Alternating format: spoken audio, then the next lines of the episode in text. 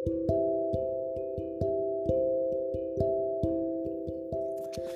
everyone and welcome to my podcast हाँ अब शायद मैं फाइनली इसे पॉडकास्ट कह सकती हूँ।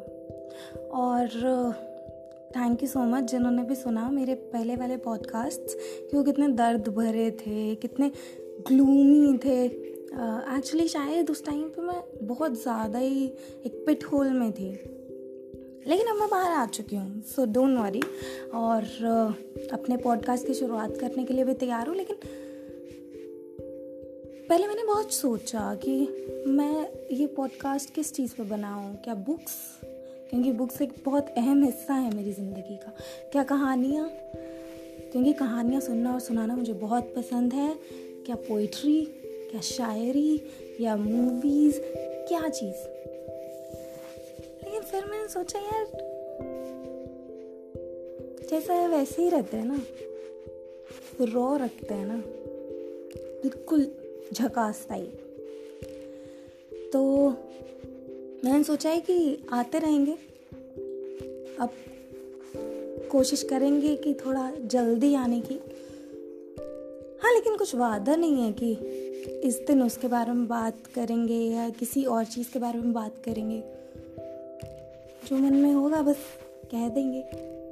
और हाँ मुझे जितनी प्रॉब्लम थी पहले उस क्वारंटाइन पीरियड से, अब उतनी नहीं है। शायद वो कहते हैं ना कि एक्सेप्टेंस इज़ द की तो मैंने एक्सेप्ट कर लिया है कि ऐसे ही चलना ही है तो खुश होके ही निकाल लेते हैं। तो ठीक है, अभी मैं खुश हूँ। And I hope same for you कि आप लोग भी खुश हैं।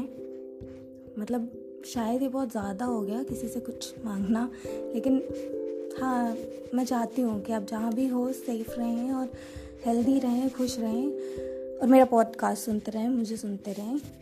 और जितने भी लोग मुझे वॉइस मैसेजेस भेजते हैं सुनने के बाद। आई एम सो सॉरी इसमें मेरे पास फीचर नहीं है टू रिवर्ट यू बैक बहुत जल्द मैं अपना ईमेल आईडी अपने पॉडकास्ट में अटैच कर दूँगी। तो जो जो भी आपने बात करनी हो, कुछ भी कमेंट्स आपने डिलीवर करने हो तो आप वहाँ पे ड्रॉप कर सकते हो। ओके सो कल मिलते हैं। एक और दिन के साथ, एक नए दिन के साथ।